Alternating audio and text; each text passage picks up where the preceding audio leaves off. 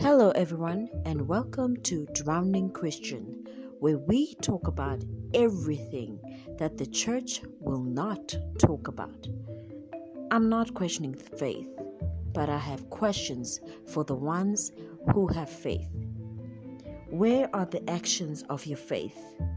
If people are still so damaged and so broken, but don't get healing or help from the church.